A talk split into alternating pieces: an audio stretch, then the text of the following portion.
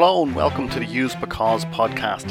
Deeper learning from the best business minds to have ever put pen to paper. See if you can guess what movie I'm talking about here. I'm going to describe the general gist of the plot. And with each new piece of information, see if you can narrow down what film I could possibly be talking about. So the first thing is that the hero of the story is introduced and they are in a fairly ordinary world. It's a mundane, ordinary world, and it's presented in real stark contrast to this special world that our hero is going to enter. And then there's the initiating incident of the story.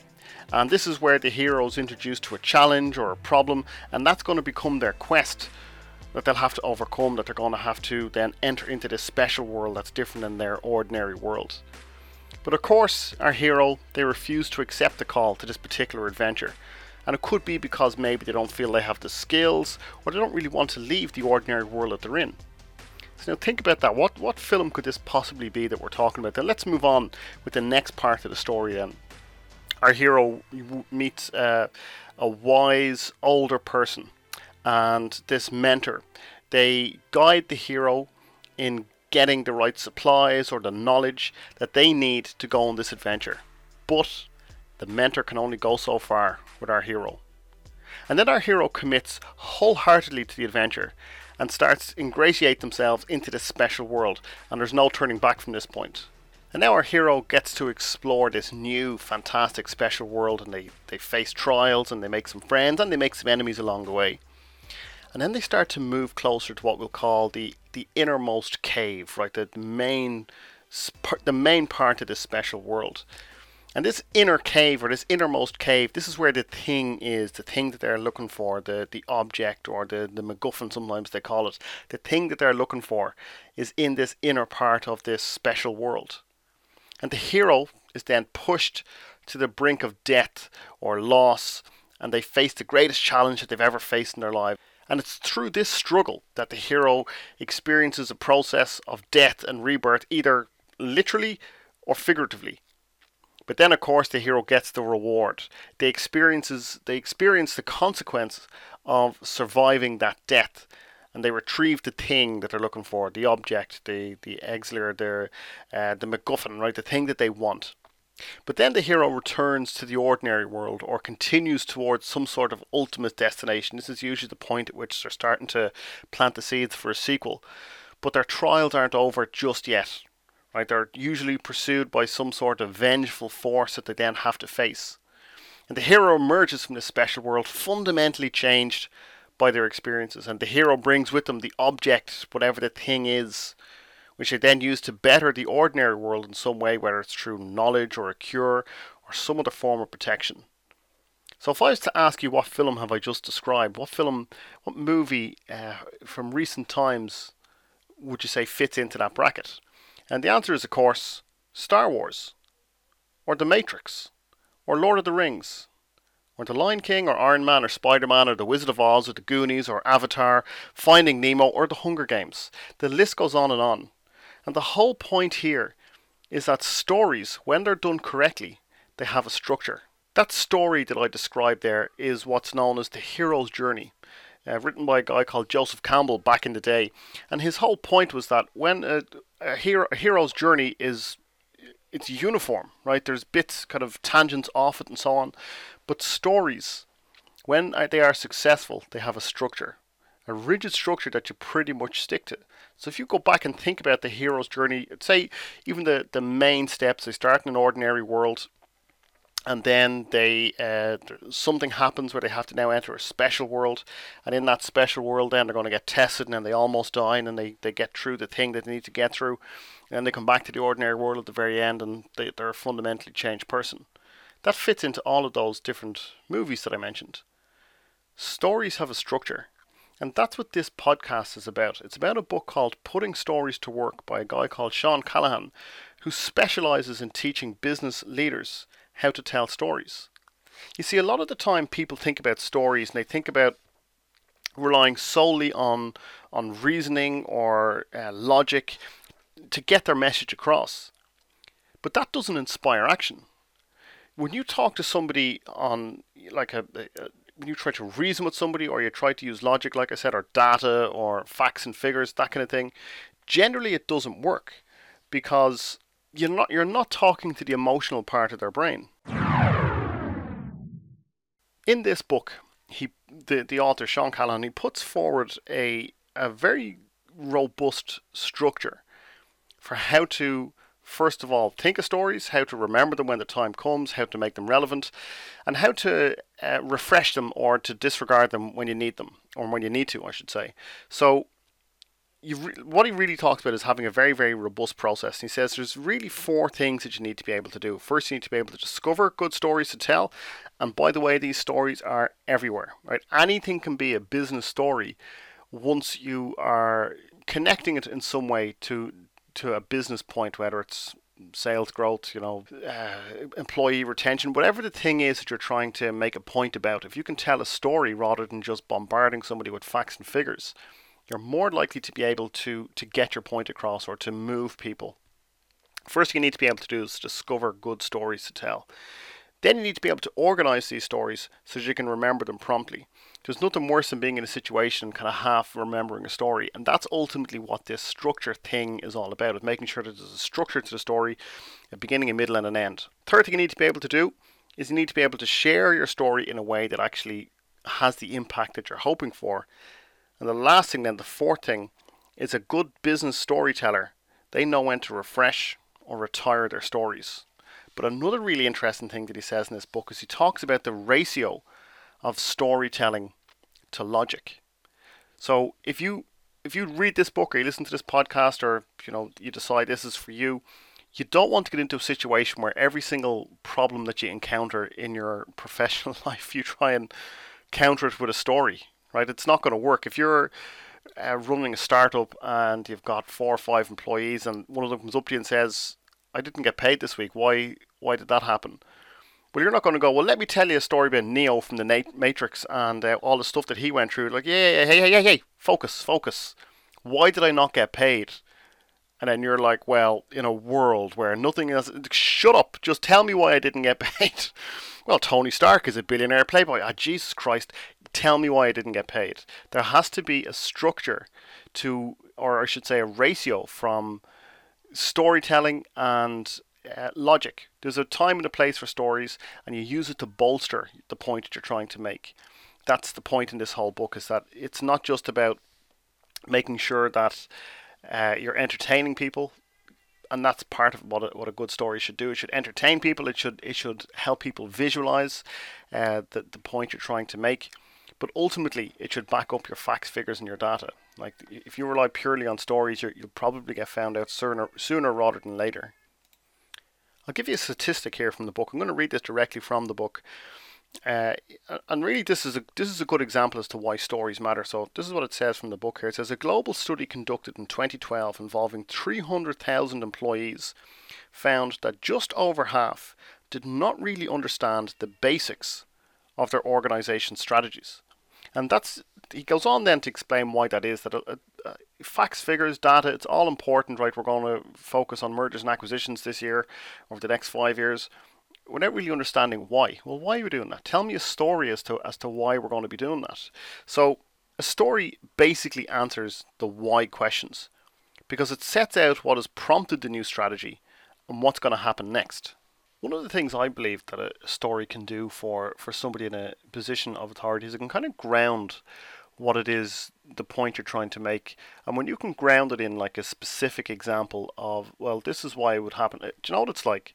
It's like in sales where somebody has an objection to something that you're selling to them, right? And usually, anyone who knows anything about sales, objections are usually because they don't understand enough, they don't trust you, they don't see the value in what you're offering, or they could just simply not be a customer at this particular time, right? There's a few different reasons. But one of the things you can do to counter an objection, if somebody says, I don't really think it's for me, or, it's not really the right product for us at this time. That's the point which good salespeople will tell a story. It's interesting you say that because, I had a customer just like you actually about 3 weeks ago who was even more objectionable to what I was suggesting. And I was able to do X, Y, and Z, which meant A, B, and C. and they're way happier than they were before they had the product. That's the kind of thing where you can take an objection that somebody has and tell a good story as to somebody who, like we've talked before about rapport, about all those kinds of things, somebody just like you, who's even more against what I'm trying to sell here. And they're more happy now than before they had the product. It's that kind of thing. So what a good story can do is it can help build trust as well. And trust, according to, there's actually a guy mentioned in the book, let me just look for his name, David Maister. Maister is his name. M-A-I-S-T-E-R. David Maister. He is a well sought after distinguished consultant, right? And he has a formula for trust. And he says that trust is credibility plus reliability plus intimacy, all divided by self-interest. So if you think about each of those different things there, if you want to build trust with somebody, if you want to build trust with a team that you're leading, credibility is about trusting what a person says because they have a track record of telling the truth. This is what a leader needs to be able to do. They need to be a source for credible information. And then the second thing he says in this formula then is reliability. Reliability is basically about trusting a person to do what they say they'll do when they say they'll do it. That's what a good leader is. And then intimacy means that your leader genuinely cares about you on an appropriate level, right? Intimacy is about trusting someone to care about your emotions and desires, to understand that you're stressed or to understand that you're frustrated by something, to really, really listen to that. But when he says then that all of those things added together, credibility plus reliability plus intimacy, add all those together and divide it by self-interest, as in the less self-interest you have, the more trust you're going to build. If you're only doing those things, being credible, being reliable, and being intimate for your own career, then it's going to backfire because people can spot those things, right? Even people, you know, without any training in psychology, they know when somebody is acting out of self-interest rather than acting in for the betterment of the team. There's a great quote from, it might be Jim Rohn, I could be completely wrong, but there's a quote about to get what you want, or I should say it's the other way around. If you help enough people get what they want, you'll get what you want. So if you're acting only in self-interest all the time, it's very short-sighted, very nearsighted, I suppose you'd call it. And you know, you want to play the long game if you're looking to build a really good career for yourself, I suppose. So trust is credibility plus reliability plus intimacy divided by self-interest. And what he says in the book then is that what stories do is help you to build trust, because you can tell stories in the third person about how you're credible, reliable, and how you care about other people's emotions and mental well-being. Another thing he says that stories help us to do is to inspire action. He makes the point that what a good story can do is it gives you a way to share events that are both big and small that are happening in an organization, and they're stories are concrete and specific, and they're giving people things that they should be doing rather than just having, you know, let's innovate plastered all over the walls, or, you know, do more with less, that kind of thing. Like, that's not actionable. Somebody can't go back to their desk after a meeting, after being told their budget's been cut in half, and then say, you just need to do more with less. Well, that's fantastic. What does that mean? Like, should I open 2 Excel sheets rather than one? Have 2 keyboards on the go at the same time? What exactly does that mean? So what a story will help people to do is to put it into concrete and specific terms. They know exactly what they need to do. So it could be telling a story about, a satellite office where they had their budget cut in half, and this is specifically what they did on their team. That's a story that he's talking about in this kind of book, or in this book. That's the kind of story he's talking about in this book, where he says that it's about more than just saying nice things. It's about making sure that you are giving specific and concrete examples. And that's what a good story does. He also says that stories help to influence decisions. And again, it's the same thing. If you're trying to, you know, get your budget doubled from senior management, and you go in there with facts and figures and dry data, they're just going to compare you to the other team who need more, money for more things as well. Like, that's, you know, it's a toss of a coin kind of thing. But if you can go in there with a good story about a particular customer, and then, you know, success you had with them, and then if we had all this extra money, we'd be able to multiply that by 50,000 times, or be able to do that 50,000 times over. So telling a story, again, makes it specific, makes it concrete, and it actually talks to the emotional parts of the brain and gives somebody something to actually visualize. He also says that it helps to share lessons. And really, it's a great way to build trust with somebody is to share a story of a failure that you've had. And again, you know, if you're trying to build trust with, or integrity, or credibility with your team, tell them a story about a time you failed. Tell them a story about a time you got something wrong, but not just that, what you did to fix it. It's like when you're going for a job interview and somebody says, you know, what's your biggest weakness? You don't just say, well, you know, I'm a control freak. you say, you know, I used to be a terrible communicator, or used to be not a particularly good communicator, but here's what I've done to address that since. So there's no point just telling a story saying, you know, I really messed this thing up one time. Isn't that terrible? So make sure you don't do it. You want to tell a story that's like, you want to share a lesson through a story by saying, there was one time I completely messed this thing up. This is why it happened. And then that's what I did to rectify it. And this is how we made sure it didn't happen again. So you're doing a few different things there. You're teaching somebody about one of the processes, but you're also explaining how you're human, you're fallible. And again, great quote from Richard Branson. I think I mentioned this in a podcast ages ago, that he said, the quote from him is that the only guarantee in business is that you and everyone around you is going to make mistakes.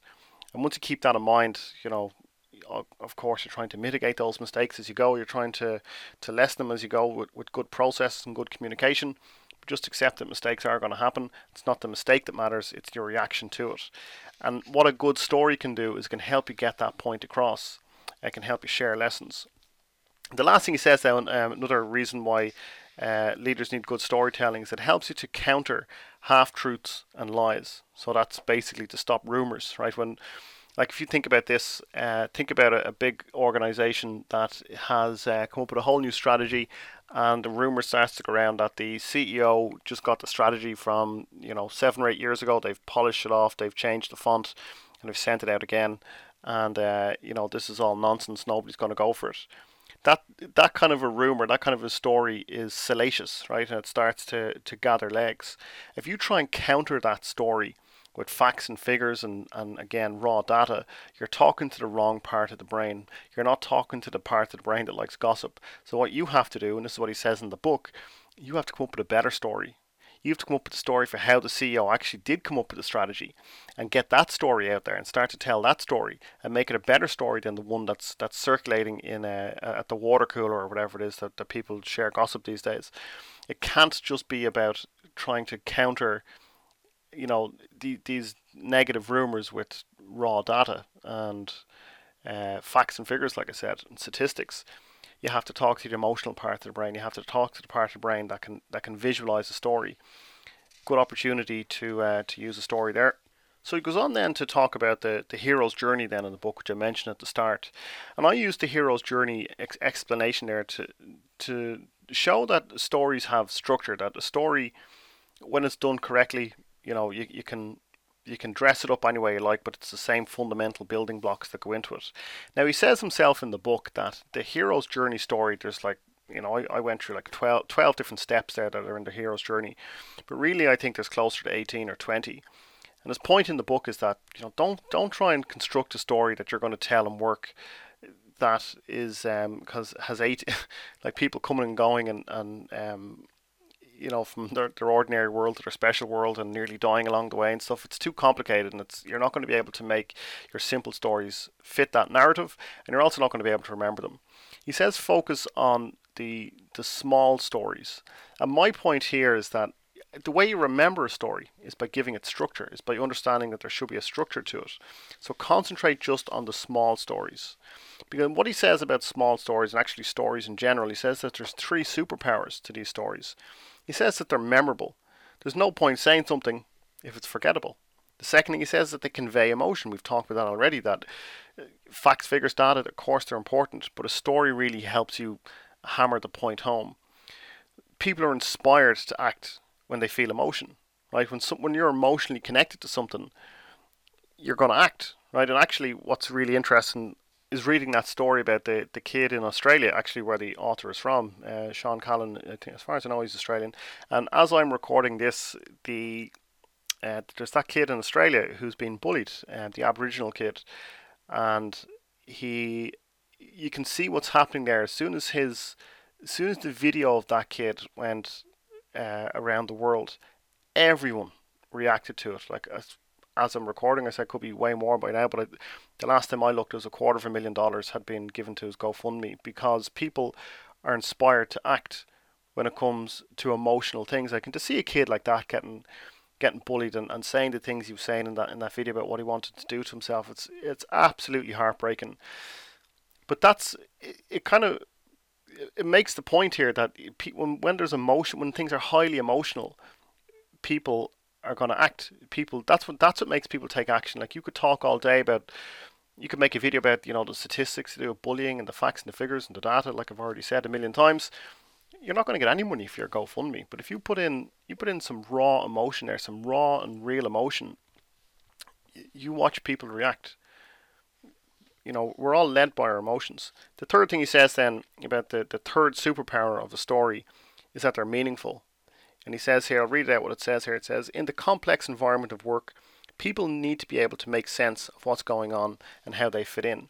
And that's really true for, I suppose, also, I was going to say big organizations, but really it's true of all organizations. There's so much complexity and ambiguity and uncertainty about, you know, miscommunications and all that kind of thing. But if you can get your point home with a story, you're more likely to be able to get done what it is that you need to get done. There's one quote here, and while I was reading this, I thought this actually ties in with our most recent podcast, which is Sense Making by Christian Madsberg. And if you haven't listened to that one, Sense Making is all about big data and how it doesn't solve all our problems, because a lot of the time with big data, human emotion or human intention is left out of it. And he talks about how to use both to get to success. But I'll just read out again another quote here from the book. He's quoting yet another book, Antonio Damasio's book, Descartes' Error.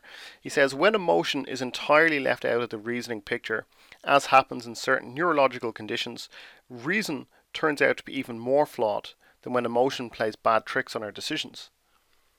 You leave emotion out of things, you're going to end up with bad decisions. Right?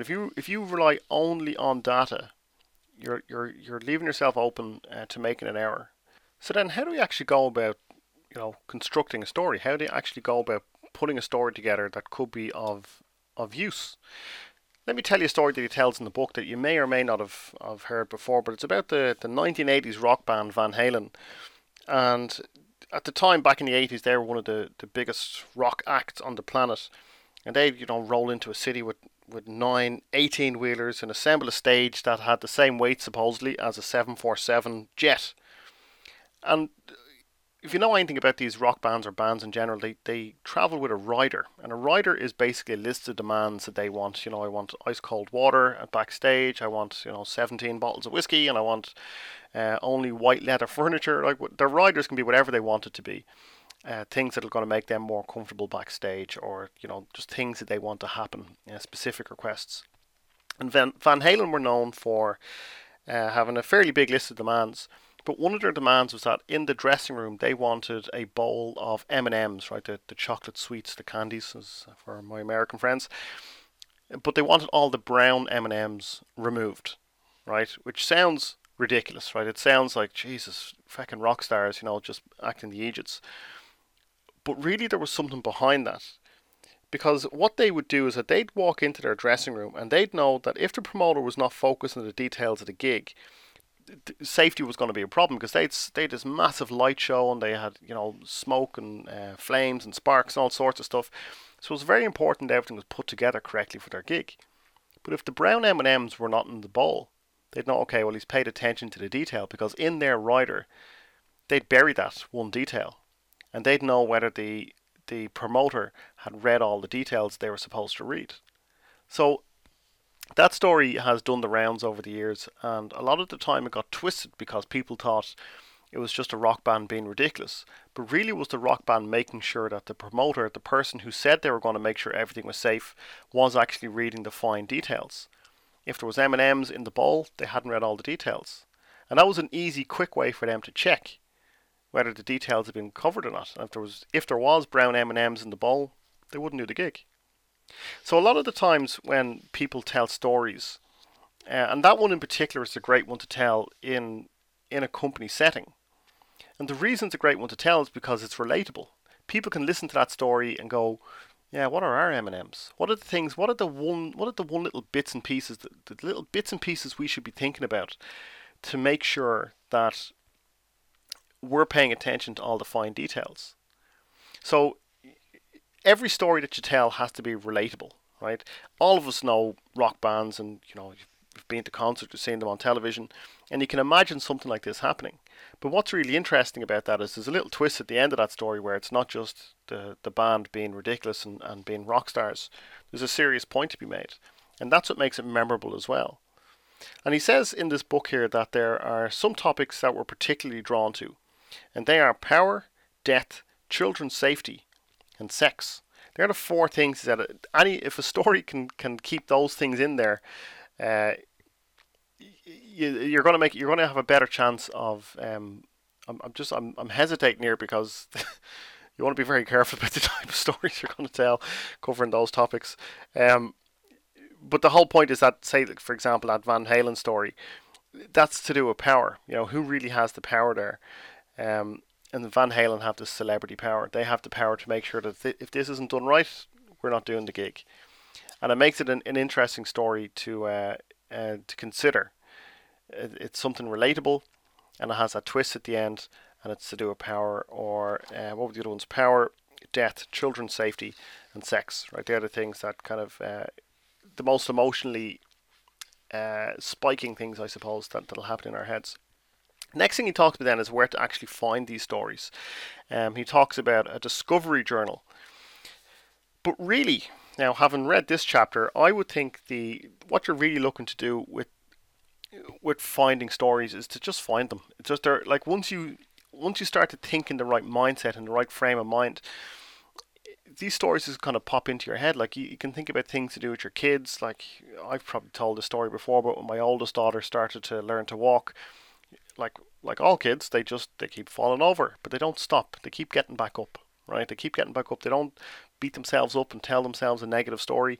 They trip, they fall over, they go up to daisy, and up they get, and they keep going, they keep trying. And like, there's lessons to be learned all over the place for looking at your kids, for looking at, you know, people sitting in traffic. That's one of my favorite ones. Not even really a story. It's just kind of more an idea that, you know, when you're sitting in traffic and you can feel yourself getting more and more stressed, more and more annoyed. And you look at the person beside you in the car beside you sitting in traffic, and they're just vibrating with anger. What I always ask myself, what is the point? What is the point in getting stressed? What is the point in getting annoyed? It doesn't change anything. The only person I'm impacting is myself. It was Churchill, I think, said it's. He said something about resentment, I think, or something. It's like swallowing poison and expecting the other person to die. It's the same thing with not controlling those negative emotions, letting yourself get swallowed up by them. You have to control those things. Anyway, that's the kind of they're the kind of stories that I'm talking about, and I always think that's an interesting one because it's relatable. Everyone knows that feeling of sitting in traffic and feeling themselves getting really annoyed and stressed and angry. You're in control. Nobody else. Nobody else can control your emotions, only you. The traffic isn't making you angry. You're letting yourself get angry because of the event, the situation.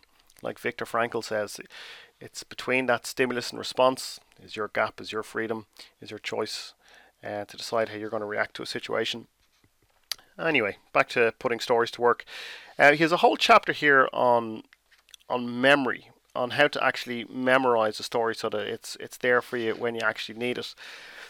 It's definitely worth a read. It's definitely useful, but it's not something I think is that interesting for me to go through here because I have done stuff before on how memory works and to do, you know, using images rather than words. It has to be logic and creativity from both sides of your brain. If you look on our YouTube channel, actually, there's a couple of videos there actually on how memory works. You can have a look at those, and that'll help you. So now, from about page 100 on, he gets into the different types of stories that you can tell. So, I mean, there's a good few here, and again, definitely worth reading. But I'm gonna talk about just one particular type of story here, and this is probably something you would use if you're like going into pitch, either your business for funding, or you're pitching your product to a new potential customer and so on. And he calls it a clarity story. And he says a clarity story, or the pattern to a clarity story, there's 4 steps to it.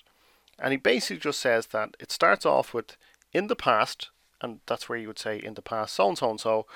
And then the second part is, and then something happened. And then the third part is, so now. And the fourth part is, in the future. And those four things there, even that little simple structure, that starts to give you an idea of like a thing you've heard before, something you've picked up along the way. If you want to make something clear to somebody else that this is something that we used to do, but then something happened. So now we're going to do this. And in the future, this is how it's going to be a success. That kind of clarity, that kind of structure, I should say, for a clarity story is so valuable, because like I said, you might hear something along the way or hear a fact or a figure, but if you can dress it up into a story, if you can frame a story around that fact or a figure, you'll get your point across much easier and much quicker. Another one I want to talk about just very quickly is the what he calls influence stories. If you're trying to influence a decision, again, four different points or four different sections, I suppose, to the story. And I'm going to read out an actual story that he gives here about it's an influence story. So the four main sections of this particular story is, first of all, acknowledge the anti-story, so the reason why you're telling the story in the first place. Then share your example, right? That's the story. Make your case, and then reiterate your point. Right. So let me read this story here that he has given. So he says, imagine you're at an executive meeting and the marketing director reports that the leads his department generates are slipping. The sales director is also fuming because it impacts directly on her numbers. The leadership team discusses what can be done. The sales team has always benefited from direct rewards, i.e. commissions. So the conversation turns to creating similar incentives for the marketing team. But you think it's a bad idea. It's time to use an influence story.